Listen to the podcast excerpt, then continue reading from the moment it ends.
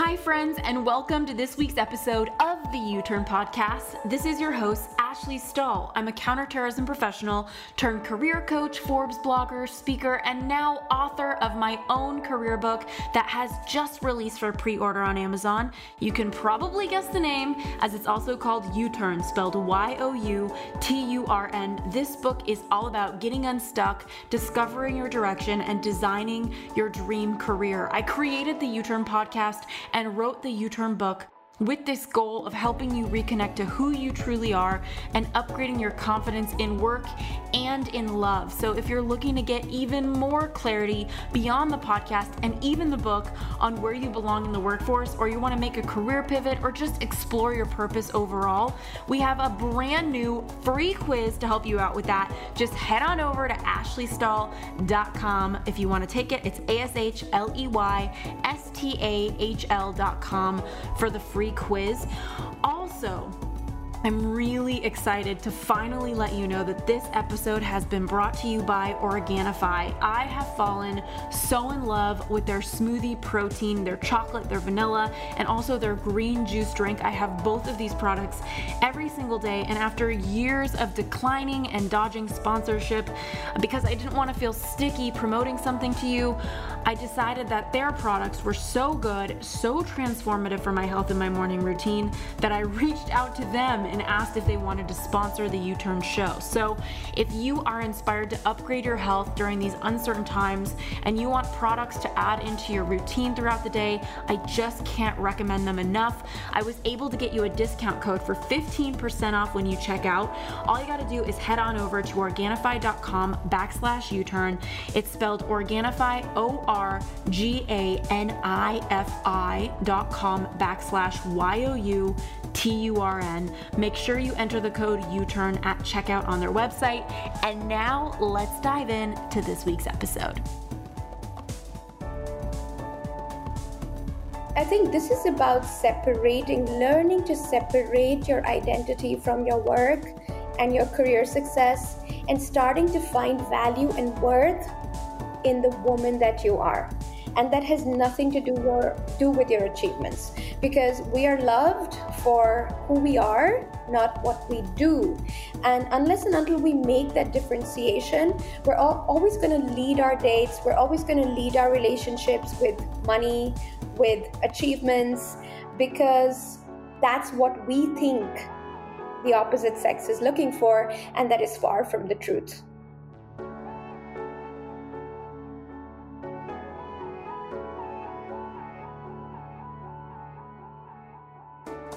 Hey, U Turners, it's Ash here. And, uh, you know, I happen to probably be partial to the love category. And so I always get excited to record these episodes. And today I wanted to bring Sami Wunder onto the show. She's an internationally recognized relationship and dating expert, and she specializes in working with ambitious, high achieving women, helping them attract and keep the kind of love that matches the success they have in their careers. And I know that there's so much to this topic. And so I wanted to talk to her a little bit about feminine energy, stereotypes, helping you clarify how to apply and embody feminine energy, and also what it looks like if you're emasculating your man. So I totally am aware that this is more of a hetero focused episode.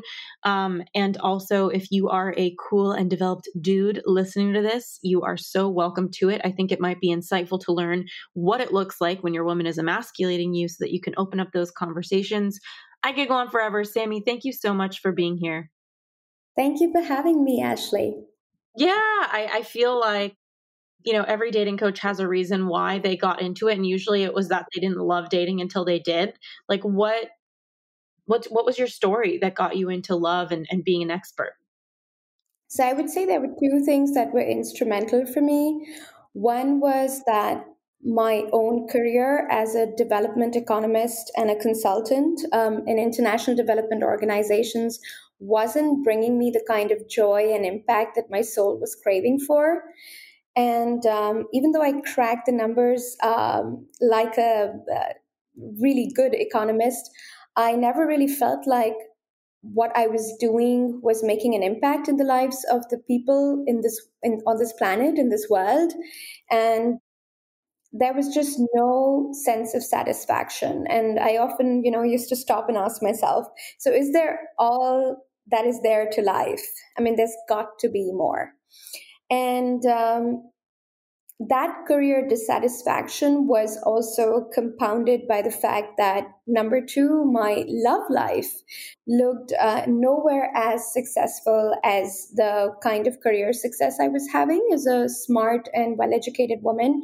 So i had all these men fizzling out on me all these men telling me that i'm a great girl but they're not feeling it for me. And so that's what got me studying romantic relationships because I think I've always been a good student and uh, a good problem solver, which I think a lot of the high achieving women will relate with. You know, when we have a problem, we look for a solution and we want to solve it. And so when this one guy that I thought was the one for me dumped me after two months of um, intense dating, I pulled up my sleeves and decided to use my masculine energy and start studying romantic relationships. And I think what that did for me was, you know, like it started with really superficial things like how to text a guy and how to how to uh, play hard to get. And then when you get below the surface of all that crap that is floating on the internet, like really superficial dating materials, you start to see that our romantic relationships are the biggest mirrors of the relationship we have with ourselves. And that's where I started. Um, and then slowly I made my way up. I worked my way up to, you know, really starting to feel worthy, um, regardless of uh, my achievements in my job, like starting to separate my identity from, you know, my success, my achievements, and started to see myself as a woman who's worthy for of love and of being adored just by being a woman and just by being who she was. And um, I had radical shifts inside of myself based on which I decided to draw out a process for my clients today that I teach them. And um, I met and got engaged with my husband um, of over seven years now within nine months. So my transformation was very rapid. And it wasn't just around self love, it was around so many other concepts of understanding the differences in the sexes, understanding attraction, understanding how to communicate better. So, all of that was coming together for me. And uh, when Chris and I got married, we moved to Paris because he got a great job with the European Space Agency. And then I found myself in a new country uh, without the language, so I didn't speak a word of French. And that is when my previous dissatisfaction with my career in the development sector and my own journey of being a strong, successful woman who you know got dumped and had a really hard time dating and then getting married and also recognizing that so many of my girlfriends university educated masters phds they were also just like me struggling and now starting to turn uh, for advice to to me you know and that is when things clicked for me and came together that what if i I gave this advice, but what if I charged for it? And what if I actually helped people? So I've done it for myself, um, but that's not enough. I mm-hmm. need to, in order to become a coach, I need to, you know, be able to be able to give this advice in a way that it can actually help people. And so for me, that was the starting point of thinking of a completely new career track. I got myself trained in just, you know, the skills of coaching because with the relationship skills that I wanted to teach, I still wanted it to be my journey that I bring to the table and my process that I bring to the table. But when it came to being a good coach, I still felt it was important to, you know, get get a certificate, understand how to speak and coach your clients, and that's where it all started. Just mm. four years ago, and um, there's been no looking back. We're running a seven-figure company today. We are serving um, highly successful women from over 40 countries in the world. We are leading with results. So I have um, 177 of my clients who've gotten engaged and found their soulmate by using the process that I teach. over 250 saved relationships and marriages. And oh my God, like the benefits of following your heart and being courageous and uh, following that voice inside that says, you know, there's more to your life than just this. Beautiful. And I, I know that, um, you know, finding love has a lot to do with harnessing both masculine and feminine energy in a way that you create that polarity between you and another person. And there seems to be a lot of talk about feminine energy, masculine energy. And I think as a result, a lot of stereotypes. What can you share for everybody about, you know, stereotypes and, and even just defining what feminine energy means to you? I think feminine energy to me is that soft, heart connected energy where we are connected with our being state versus our doing state. So, as highly successful women, uh, we're very used to having long to do lists and we're very used to getting things done and we can plan and we can organize and we can uh, lead and we can decide. And that's all great. It's empowered masculine energy.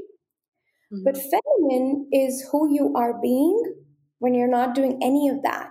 When you're just showing up with your essence, connected with your heart state, connected with your feeling state, and just giving yourself permission to show up that way without having to do anything or prove anything.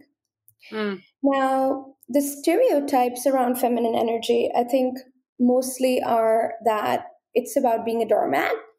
Mm-hmm. So when you say the word feminine energy, it gets all kinds of responses. like uh, I, I, know that a lot of the times high achieving women would be like, "Oh, so you want me to dumb down and play small to get a guy?"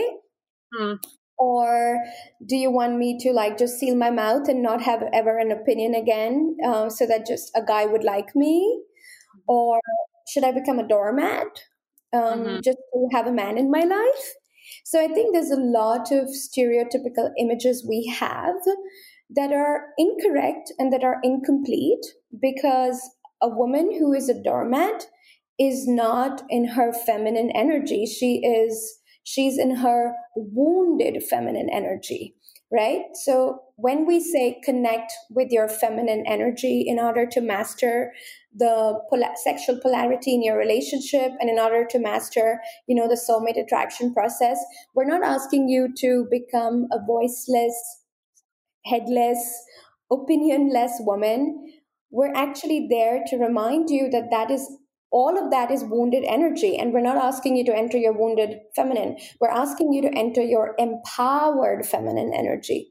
And that has a voice and that has um, uh, boundaries and that can say no. And yet it can be what I like to call soft on the outside and strong on the inside.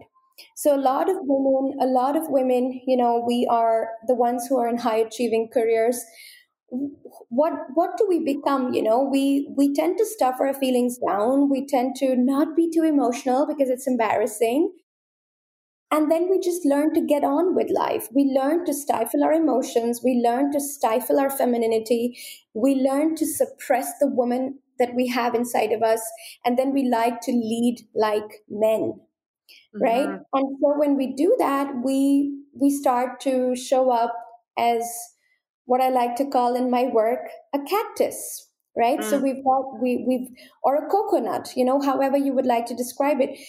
You are showing up with walls and strength on the outside.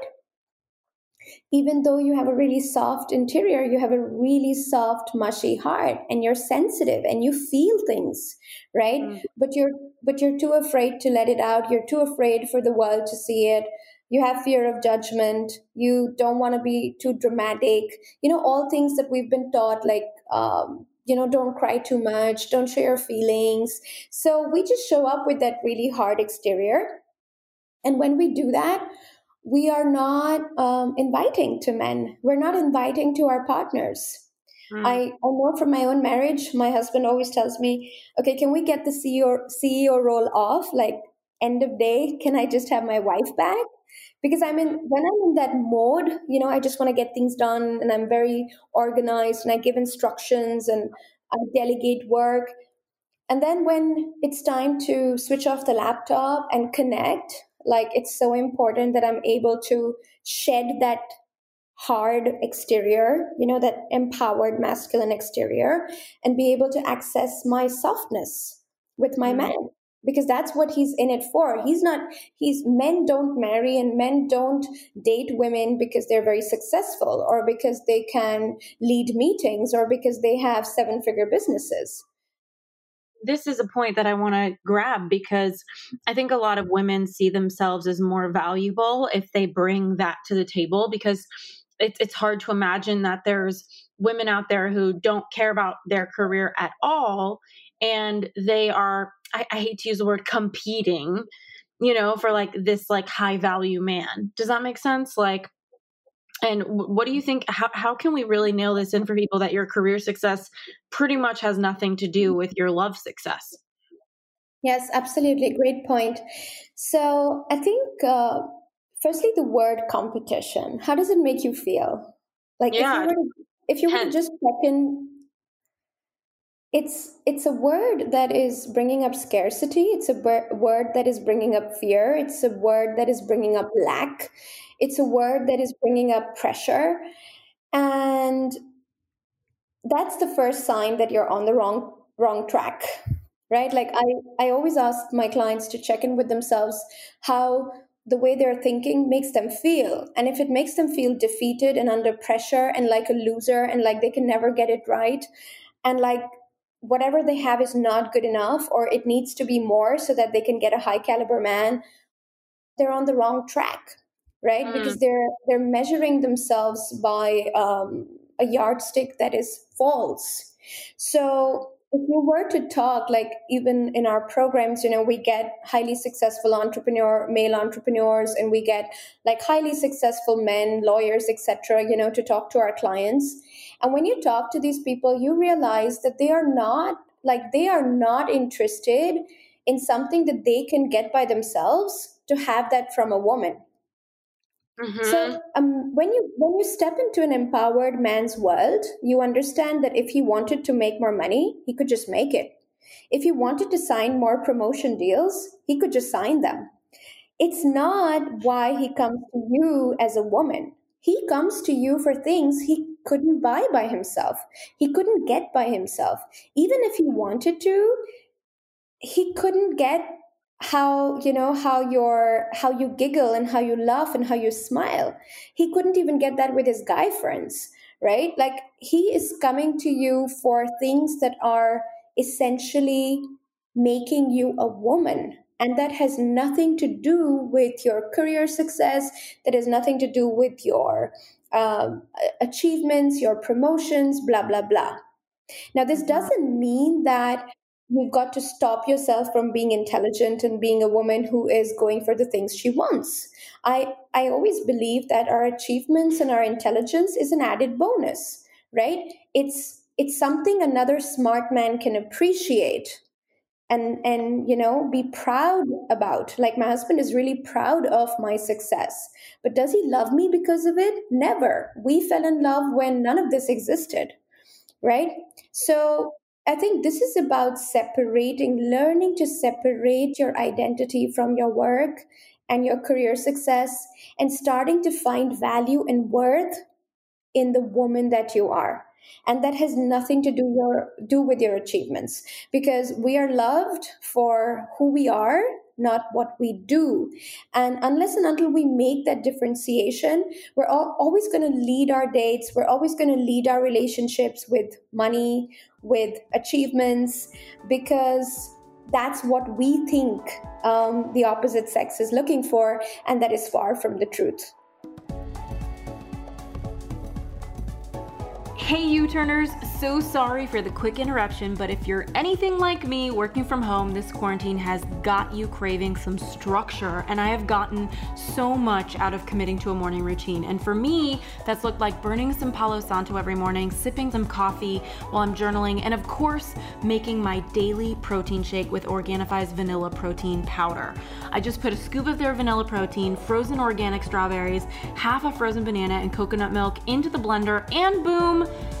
that little candy addicted five year old living inside of me gets so happy feeling like she started her workday with what tastes like a vanilla milkshake with strawberries in it. So if you follow me on the gram, you know that even when I try to eat healthy, I tend to have little snacksidents, and that's why I am so grateful that Organifi is now sponsoring the U Turn podcast. It is such a milestone for us to have them supporting the show, and I'm pretty sure that without their super healthy protein powder, I'd be lacking in my morning routine. So if you're looking for some consistency and some structure in your diet, I am really in love with their products, which is why we wanted to get you hooked up with a discount when you go to Organifi.com slash U-turn. That's O-R-G a-N-I-F-I dot com backslash Y-O-U-T-U-R-N for 15% off. Now let's get back to the episode.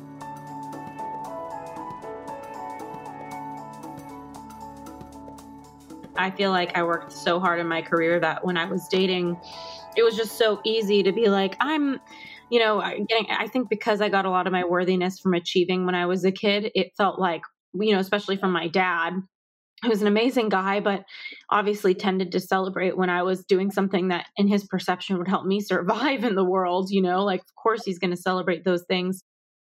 But the outcome was that I think when I started dating, one big thing was constantly feeling like I need to make sure this guy knows that I don't need him so that he can appreciate how strong I am. And it's like I was really going about it I to me all wrong, but it, it not that there's such a thing as wrong, but to me it was like when i found the right person and the guy that i wanted to marry it was so much more of like i'm just going to be myself and and if he wants to talk about this part of me we could talk about that too.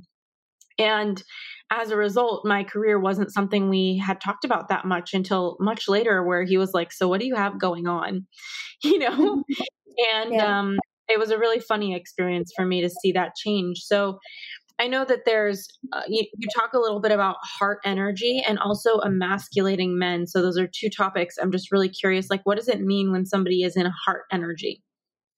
So I think when we talk about heart energy, it's about really oper- starting to operate from your feeling world versus your mind world.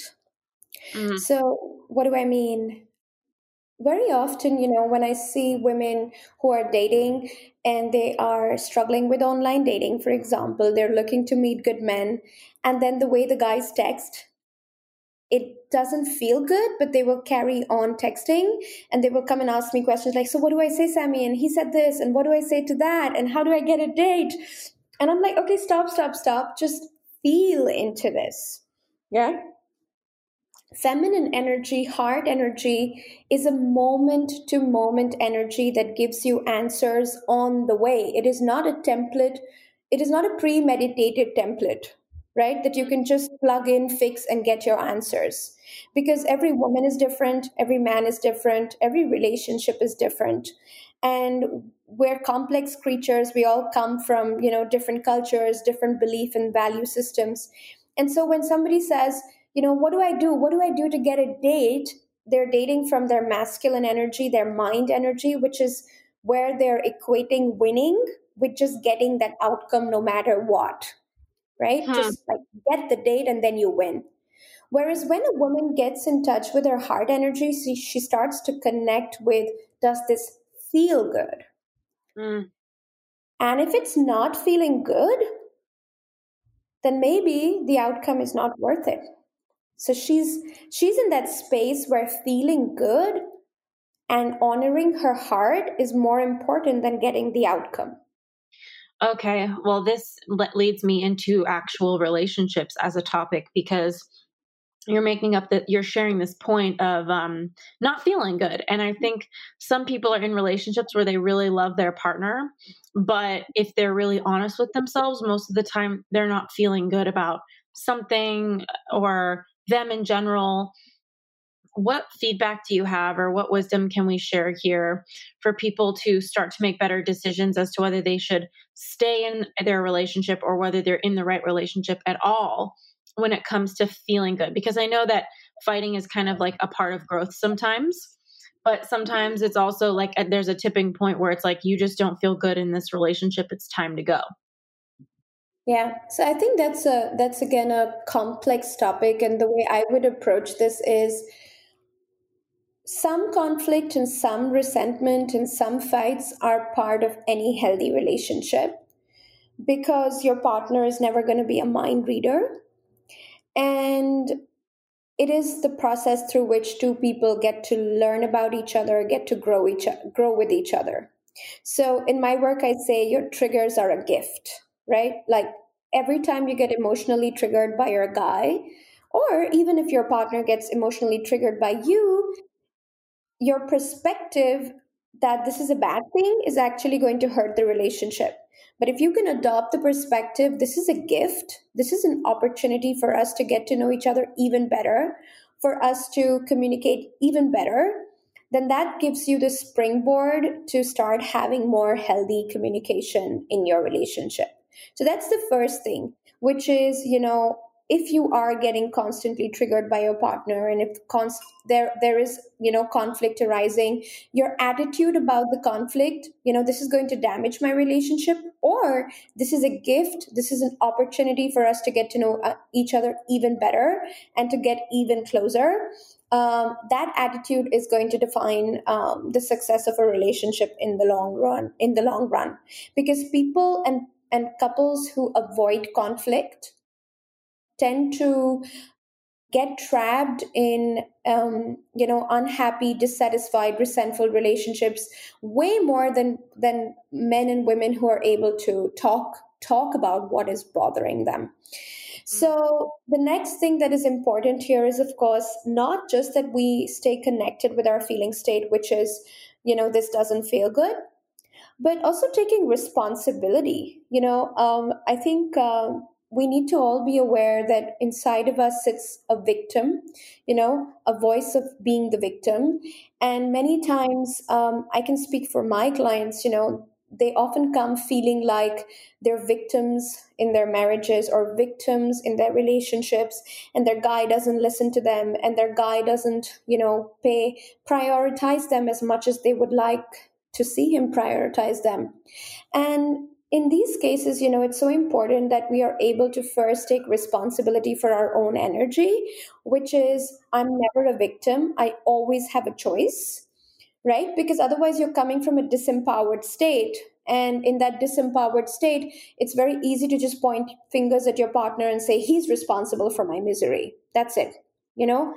But when you do this work and when you become a conscious like you you consciously connect with your partner versus just you know letting whatever is happening happen happen. When you become that kind of conscious connector in your relationship then you start to take responsibility for you know i'm feeling resentful i'm feeling angry. Where is my part in this? Mm. where is my part in this? What am i doing to further exacerbate the condition i am in and once you start to ask questions like that, you will come up with answers like, you know, hey, you know, I have this expectation, but maybe I've never even expressed it. Right? Like, he's not a mind reader. How is he supposed to know that I don't want to live in, his, in, in the same house with his mom? and that I want us to have a separate apartment. You know, I had a client who came to me and she was engaged to her guy um, for two years. And uh, just once casually he mentioned that you know my mom is also thinking of uh, moving in and you know it would be so nice to have a joint family and uh, also have support with the kids whenever they come. And then she processed all of that in her head and then she came to me and she said he's not even ready to like buy a new place. He just wants a place with his mom and you know that's not what i want. And i think it's time to break up and give the ring back. And I was like, okay, hold on, hold on, too fast does he know? Have you communicated what you want? And she was like, No, but I know what he wants. And I know that he doesn't want to buy a, uh, his own apartment. I said, Is this a non negotiable for you? And she was like, Yes, it is. I said, Then he needs to know that too. He needs to know that this is not just a request that you're making, it's also a non negotiable request that you're making. And then they had mm-hmm. that conversation, and today they bought their own apartment. You know, they're living happily. But it just goes on to show that, you know, it is so important to take responsibility for our part in a situation um, when we're not feeling good or happy in it versus just blame the man because that is the easiest thing to do and mm-hmm. when you mm-hmm. start to take responsibility, you start to ask yourself questions like, okay, what is my role in this? How am I contributing to this? And so, if you were to speak to my clients, most of them would tell you that when they do the work um, that we take them through in our programs, the step by step work, most women will say that their partners completely became different not because the men changed fundamentally, but it was because the way the woman was showing up in the relationship started to shift. She was not blaming him anymore. She was not emasculating him anymore. She was not, you know, expecting him to be a mind reader anymore. And so they say the guy changed, but actually the guy didn't change at all. He only started to mirror a new, higher, more empowered, more sensitive version of himself based on the new more empowered, more elevated version of the woman and who she was being in that dynamic. Now, when that doesn't happen, you can start to operate at a very high level of personal responsibility. You're managing your communication, you are drawing your boundaries well, you are saying no to things that don't make you happy, you are you are respectfully asking for things that you do need and giving your partner you know helpful feedback.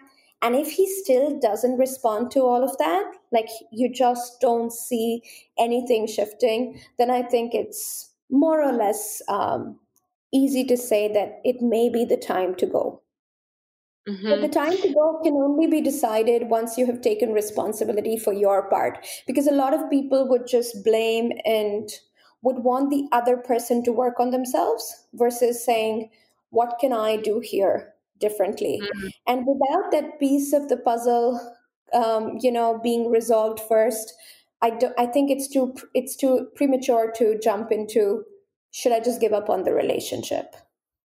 Why do you think people go there so quickly? Like, I, I this is not the first or last time I'm sure we're going to hear someone who is in a relationship that's working, and then something comes up, and they they're like in fight or flight. Like, what do you think that is that gives? Because I find that most relationships have one person that's like all in, and then one person who's just a little less in. That's my experience what do you think is going on with the person who kind of subconsciously always has it in their mind that they can exit I think there are two things there um, that I would like to speak to. The first one is that sometimes we just have intimacy fears. We're afraid of being tied down in relationships. We're afraid of losing our, our freedom in relationships. And even though we said yes to a commitment, what we're actually looking for is a reason to run away. And so at the first sight of conflict or at the first argument, your brain is going to go, that's it. That's the reason I should leave. Um, I can give you the example of one of my clients. You know, she's 44, um, works as a banker in Manhattan, uh, really eager to have children. And then she meets this guy, um, and they're they're dating now for four months and uh, moving towards the ring. And then they had their first argument where he forgot, uh, I think, the monthly anniversary or something, something really small, like that wouldn't matter to me, but it mattered to her.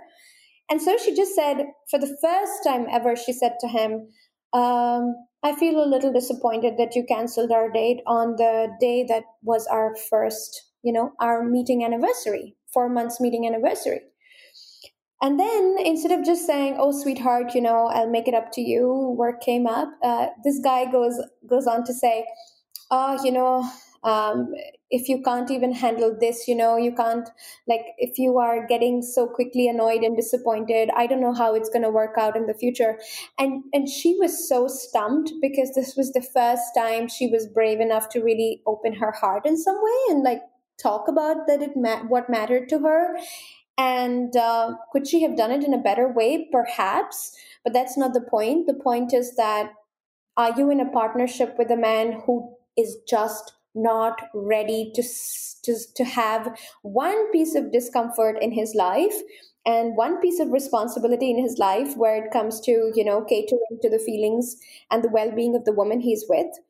And so ultimately what you can see is that you know this man is quite a workaholic her partner and um, he uses this argument to to tell her that maybe they're not a good fit for each other totally from zero to 100 it went from zero to 100 and so she comes back to me in tears and says you know what did i do wrong? Was it so bad that what i did? You know i was just disappointed. Like what's the big deal? And now he wants to break up and he thinks we're not a good fit for the future.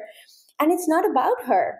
You know this is not about her. This is about somebody who is not willing to do the effort that is required in adult relationships because to be expecting your woman to only be happy and to expecting your woman to never have a bad day or never have a hard emotion um, you're not looking for a real woman then and uh, this is what happens when we have these intimacy fears where we tell ourselves you know I'm I'm not really ready for commitment. I I love my freedom. I'm happy to go on the uh, in my life the way my life is going on. And then when this is going on in our subconscious, you know, these intimacy fears are going on in our subconscious, then the mind just looks for any reason to confirm itself. So the mind is just going to confirm itself and it's going to look for reasons to confirm itself. So that's what happens with people who are just ready to fly off the handle on you know every little conflict or every little argument versus staying in the relationship and you know um, having conversations like adults should have and i think the second reason why a lot of people just walk out of the relationship is because personal taking personal responsibility is way easier said than done mm-hmm. I think a lot of people blame it, uh, um, uh, mistake it for self blame. So they either know how to hate themselves and like punish themselves and get really hard on themselves when they take responsibility for how they've behaved, or they will do the opposite, which is I'm never wrong, and the problem is with the with the guy, right? The problem is with the other partner. So. Mm-hmm personal responsibilities are really can be unless you're you're really aware and you can say hey i acted in a really bad way and i take responsibility for that or i take responsibility for not having told you what i wanted. I take responsibility for you know getting silently resentful on you and holding sex back. Um, I think it can be really just easy to blame someone else for your misery because it prevents you from looking inside yourself and doing the hard work, which is the inner work, which is taking responsibility. Mm-hmm. Yeah, totally. And it's it's so interesting because I, I feel like anybody who's listening has probably been in a dating situation with somebody who's kind of quick to find the exit but exit button and um and then there's also the people who need to be a whole lot quicker to find the exit button and they're just staying in the wrong thing. Um, and I, I want to ask you about emasculation and you know if there's a guy listening right now and he's feeling a little off in his relationship or there's a woman listening now and there's something that is not working what does it look like when somebody is emasculating according to you? Like what's your experience of that? Okay so firstly let's talk about just emasculation what it is to what it is to men and uh, what is the opposite of this if we were to do this to women? Right? So, emasculation to men is what objectification is to women. So, if a guy was, was to come to you and say, Hey, hot body, nice boobs, uh, and you you go like oh but i also have a master degree and he says who cares hot body nice boobs yeah um, that's if if you were to be treated that way it wouldn't feel good right? As a woman. Now that's because you're a woman and you don't like to be objectified. It's the same thing with men. Emasculation is disrespecting a man for being a man. And the same way you feel uh, angry about objectification or you silently resent when someone looks at you that way, men silently resent a woman who emasculates them or, in other words, doesn't respect their masculinity. So, emasculating behaviors vary in form, shape, size, and intensity. And I think all successful women, including myself, I'm no Miss Perfect Panties, um, we're all guilty of doing it at some level. And so when I talk about not emasculating our men, I really I don't talk about perfection because I don't believe in perfection, but I do believe by learning about these behaviors um, and becoming more aware in the way we are treating our partners or even our dates for that matter, we can um, you know just have more cordial, respectful, um, more connected relationships by not pressing the buttons uh, of the male species in the way that we wouldn't like our buttons to be pressed, right? So there's so many examples of um, emasculation, but if I were to list some some behaviors that I see very frequently happening in relationships, I think the first one would be mothering a man Mm-hmm. Um, so many ways to describe mothering, but M for mothering, M for masculine energy. So let's just start there. You know, a yeah. lot of the time, a lot of the time when we think of mothering, we think it's very feminine.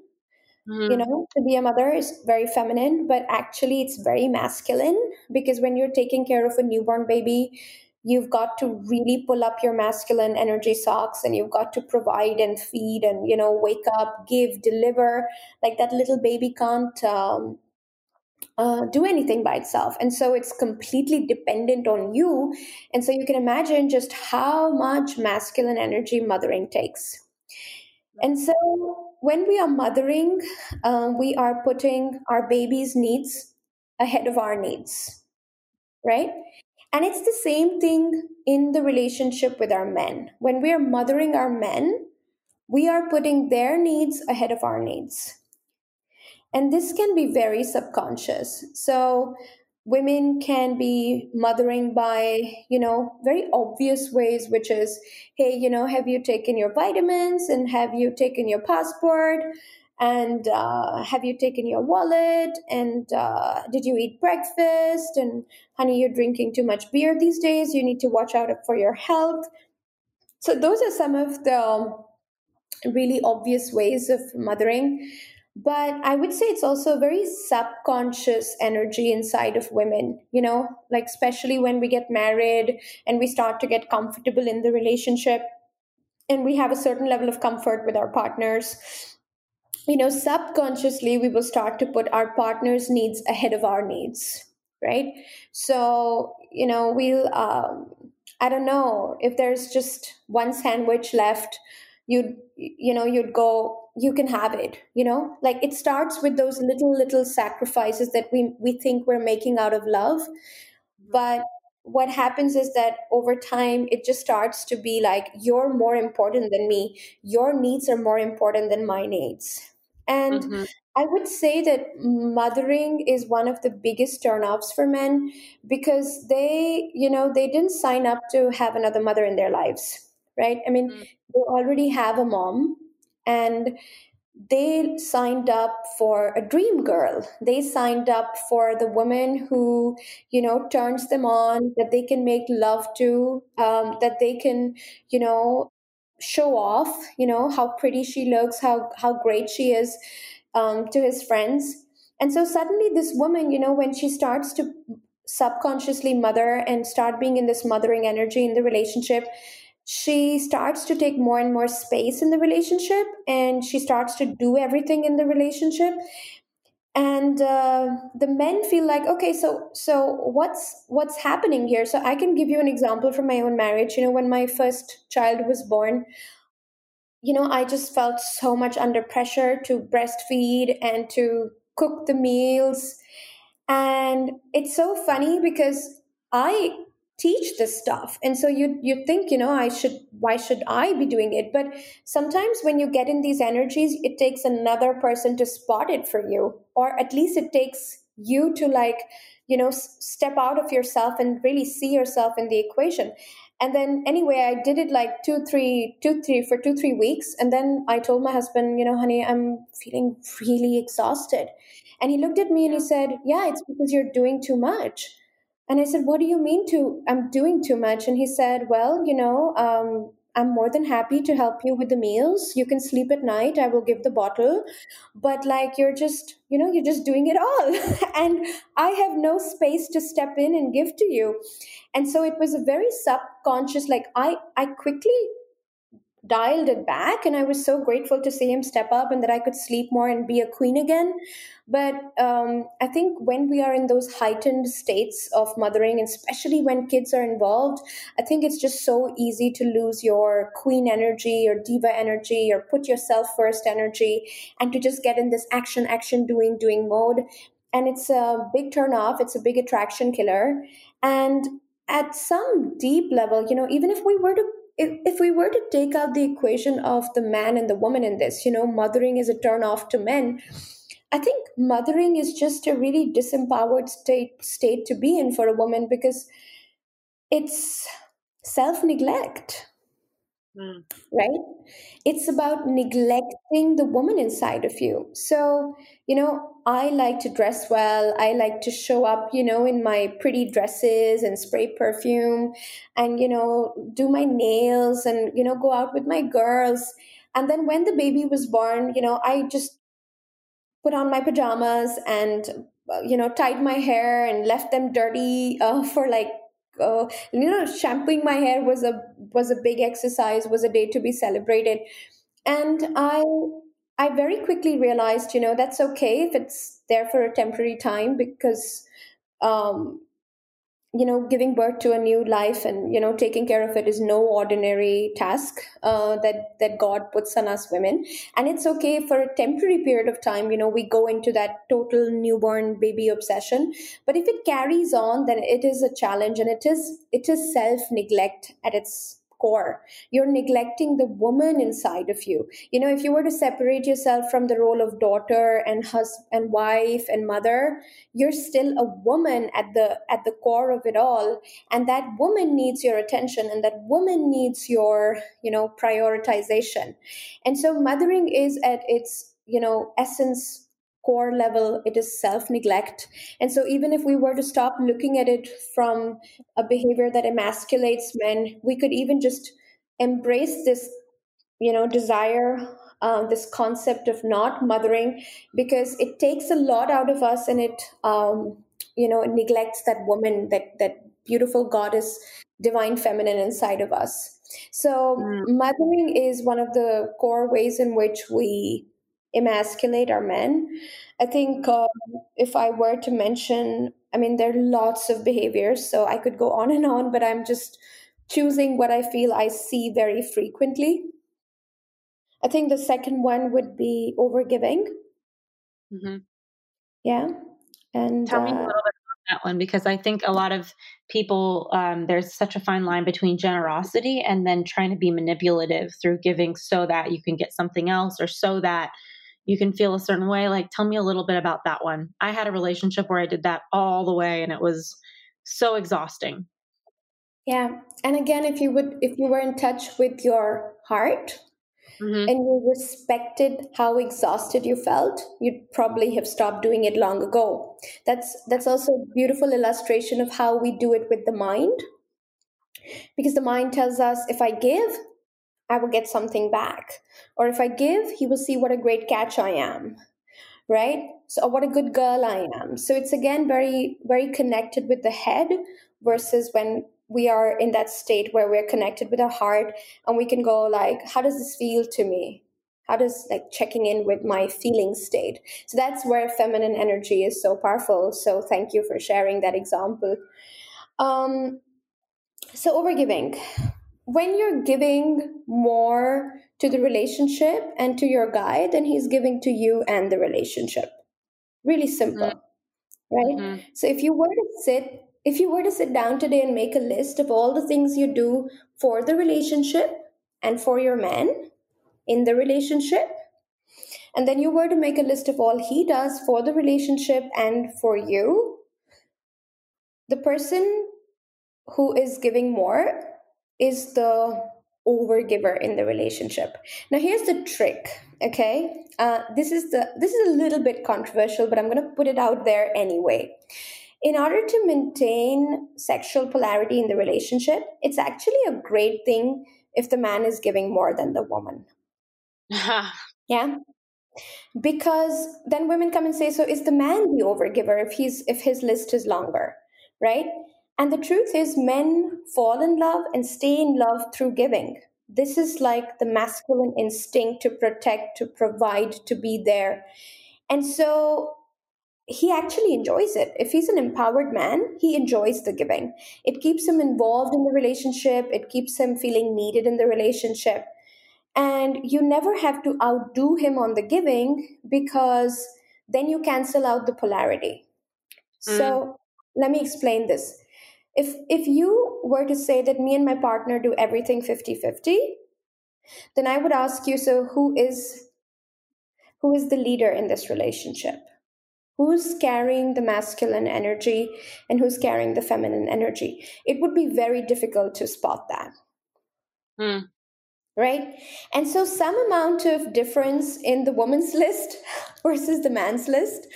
Um, you know, romance is not about equality. Romance is about polarity, and a lot of people don't understand this, right? So, um, it's totally okay if the woman's list is slightly less in in the giving zone than the man's list when it comes to masculine doing giving behaviors you know the woman can still give through compassion through feminine energy through appreciation through leaning back and letting him be a man through not emasculating him but when we talk about giving and not outdoing your man on the giving, we're really talking about masculine behaviors like, you know, cooking, cleaning, gift giving, the doing, the chores.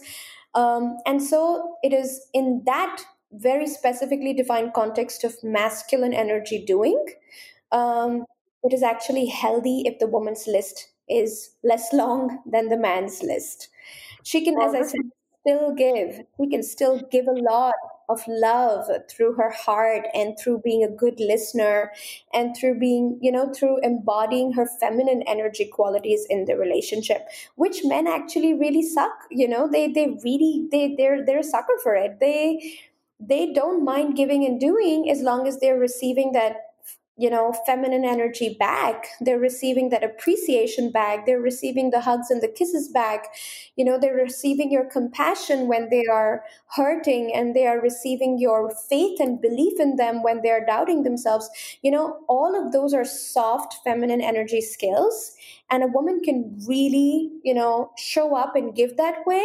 But when it comes to masculine doing a woman wants to be not outdoing her man and most hmm. women will be most women will be outdoing their men.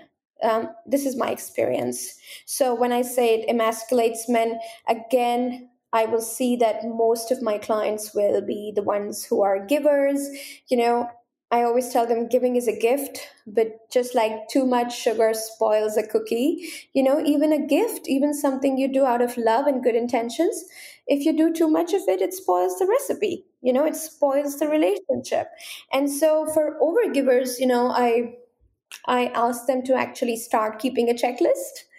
Um, standard couple advices don't keep a checklist, you know, give to your partner freely. But I think um, that's dangerous advice because for the overgivers, um, what I have found is that they give, give, give, give, and sometimes they give to get. Sometimes they give and then get resentful that they're not getting back. And so that those dynamics cause a lot of struggle in the relationship and build up a lot of resentment in the relationship. Whereas if you really started to take responsibility for your overgiving and really started to keep a checklist, you will be able to hopefully, you know, control your overgiving tendencies, moderate your overgiving tendencies. And the way we want to give, the healthy way of giving to our partners is out of choice, not out of guilt or obligation or um, if you feel like you're going to come back and quote it, I did this and this for you in 2017, then it's better to not give. I love this topic. I think that this is going to be transformational for so many women. Um, I know that you listed other different traits that can be emasculating controlling somebody, micromanaging them, blaming them, coddling them, which kind of seems like mothering. I don't know if there's a difference there. You can let, let me know, but criticism and also correcting. So, would you say that coddling is a lot like mothering? Coddling is babying your man, yeah. Like, I think the expression just um, teaches you that it's uh, very man focused. It's like, hey, it's really cold outside. Did you put on your gloves? Or I've actually had clients say that, like, um, I'm not making this up and uh, it's really cold outside. Did you put on your cap? Did you like um, did you did you take your medicine today? So that's the coddling like this or like are you sure you want to apply for this job? Like it's not good for you. You know like really interfering and and really managing the man's life as if it were your baby. So what would you say to like let's say somebody's listening and their their man tends to turn to them a lot for help and it kind of puts them in this coddling dynamic like i can only imagine somebody trying to step up and create more polarity like you don't want to be this like masculine energy and being like buck up you know like stop asking me what i think so what suggestion do you have from a communication standpoint so that women can start in encouraging their um, men not that this is completely a gender issue but this idea of coddling um, mm-hmm. um, what what would be some way that a woman could communicate to empower their partner to kind of step up and stop this dynamic of coddling? Okay, great question. So, I think the first thing would be to have compassion because uh, most people want to change their relationship dynamics overnight, but that's not how it works. And the reason that there's a specific dynamic in place where he turns to you a lot for help and a lot for your ideas um, tells me that you have at some level trained him that it's okay to do that right? So it doesn't even occur to him that this could be ruining the polarity or that this could, I mean, of course, it doesn't occur to him that this could be ruining the polarity. But it could also, um, he he may not understand that it lands on you as a burden that maybe you actually don't like fixing him so much and helping him so much. And you'd rather that he do more things by himself and you know only on the important things he asks you what your opinion is or what you think of it.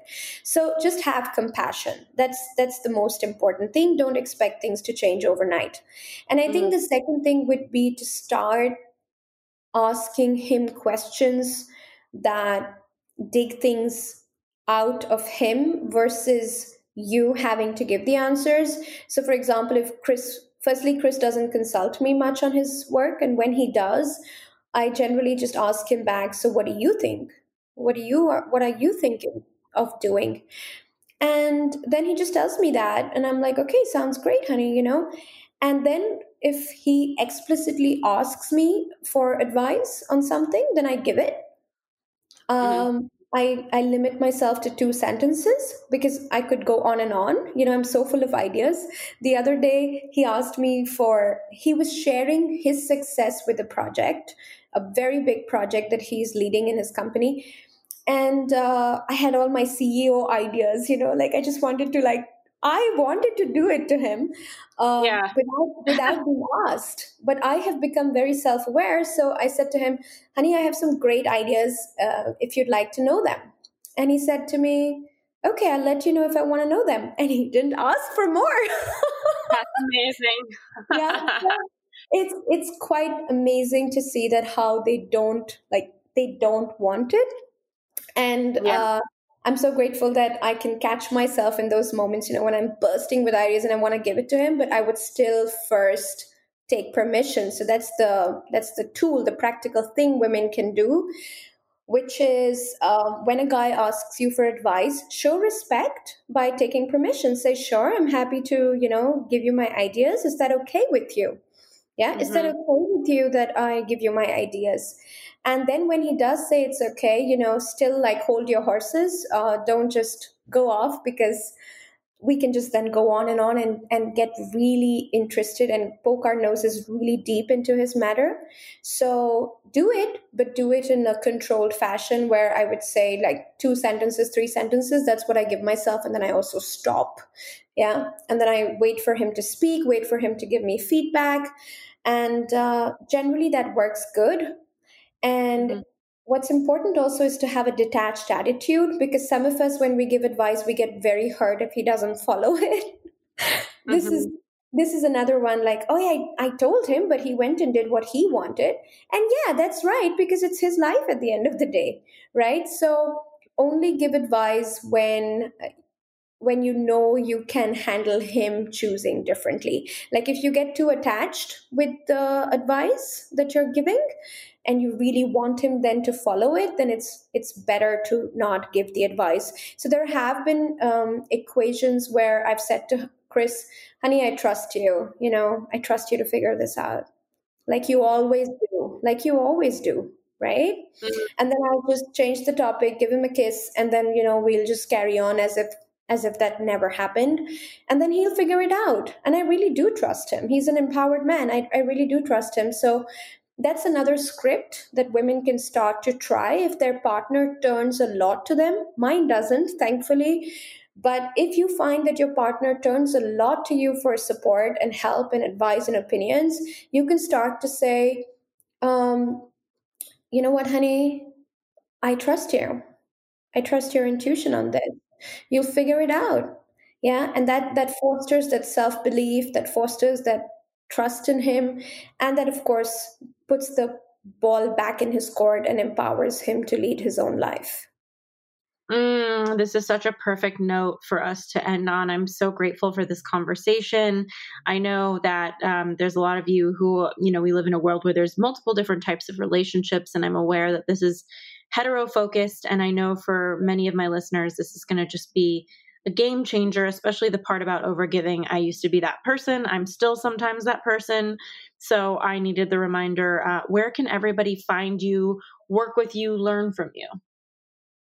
So you can find me on my website, samiwunder.com. Just, I'm going to spell it out because it's S A M I W U N D E R. So it's the German word for wonder. So it's spelled as Wunder with a U. SamiWunder.com. I also have a really active uh, Facebook, private Facebook group where we support women and give them a lot of tips. It's called Wunder Divas on Facebook. That's amazing. Thank you again. Thank you. You've asked some really thought provocative questions. Thank you for having me, Ashley. Hi, You Turn friends. This episode with Sami got me thinking a lot about how we identify when it comes to our romantic relationships. And it's so interesting because who we are in our career often has very little to do with who our relationships are calling us forward to be and what our relationships actually need and uh, on a romantic level and this also makes me think about the curiosity of asking you you know how how do you feel worthy in love? What is it that makes you feel deserving in love? What are you believing about yourself that makes you deserving of love? Um, far too often, I find that we tie our worthiness to our achievements, our looks, um, our ability to rescue someone. And a lot of these patterns in our romantic relationships keep up until we notice them and then we choose differently. And it's so interesting. I know that we've had an episode with Tatiana Ray on the show. And if you haven't listened to her episode about how to set yourself free, she's so powerful. And she talks a lot about this concept of nest energy and how we grew up in our house in our nest with a certain type of energy that became very familiar. So whether your parents were stressed out and working all the time and not totally emotionally available to you, or they were very available to you and you felt suffocated, we tend to register romantic partners through the lens of what feels familiar to us as good for us. And so it can be very tempting in our love lives to shop for partners who make us feel quote unquote like home. And I know I've talked about this before, but I just wanted to reiterate how tempting it is to sometimes keep recreating the patterns that aren't really working for us when it comes to our love lives. And I think that this has to do with number one, your nest energy, which I'm talking about here, and also how you feel worthy in love. For so for a long time before I met my partner now, I felt worthy because I was achieving things and I thought that that made me a more worthwhile partner. Like I'm interesting, I bring interesting things to the table. This was the story I was telling myself and that's why somebody should love me.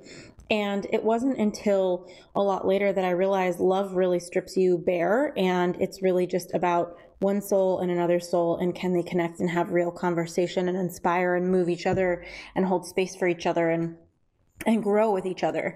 And it is just a completely different ball game is what I'm really finding when it comes to love. And I also love what Sami talked about with scarcity, how sometimes we tend to go into scarcity with love and think that we're running out of options or there's competition or it's too late or, you know, we missed the boat. And, you know, life is so on your own timing. And I just want to remind you that everything is happening on time for you everything is happening on time. One thing that I write about in my new book, the You Turn book, which is on Amazon now, um, I write a lot about how my grandma had a conversation with me when I was a kid, and I don't remember what chapter it is that I talk about this, where I wanted something to happen for me. I think I wanted to be picked for the school play. And she talked to me about it like it was time zones. She said, Ashley, we live in Los Angeles. Do you know what time it is here? I said, Yeah, it's 3 p.m. She said, What time is it in New York? I said, It's 6 o'clock, three hours ahead. She said, Okay, so it's dinner time in New York. And I said, Yeah. And she said, Well, that's what time people are eating. That's what they're doing right now. And I said, Okay, what's your point? She said, Right now it's 3 o'clock. It's not dinner time yet for you but it will come. And she said, stay in your time zone. And I never ever forgot that. And so when it comes to your love life, I just want to rem- remind you stay in your time zone. Trust the timing of your life. Take a look at the patterns that you keep having come up in your relationships. Do you tend to want to exit a lot? Do you tend to try and rescue people? Do you tend to try and stay even when it's not working? Do you overgive and overfunction? How are you showing up in your love life? What are you believing about yourself, about your worthiness that makes you a good partner? These are the questions that can set you free. I encourage you to journal them, write them right at the top of a paper. Who am I being in my love life? What patterns am I seeing in my love life that don't work for me? Um, what was the nest energy I grew up in with my parents, and how is that that familiarity that didn't work for me showing up in my partners. Um, it took me a long time to realize that because I had a dad who was very busy with work, I tended to attract a lot of men who were also very busy with work and didn't have time for me. And this was huge for me. So, just this awareness is the starting point for so much transformation. I wish you such a beautiful day. I'm so excited you're listening to these episodes, and I'll talk to you next time.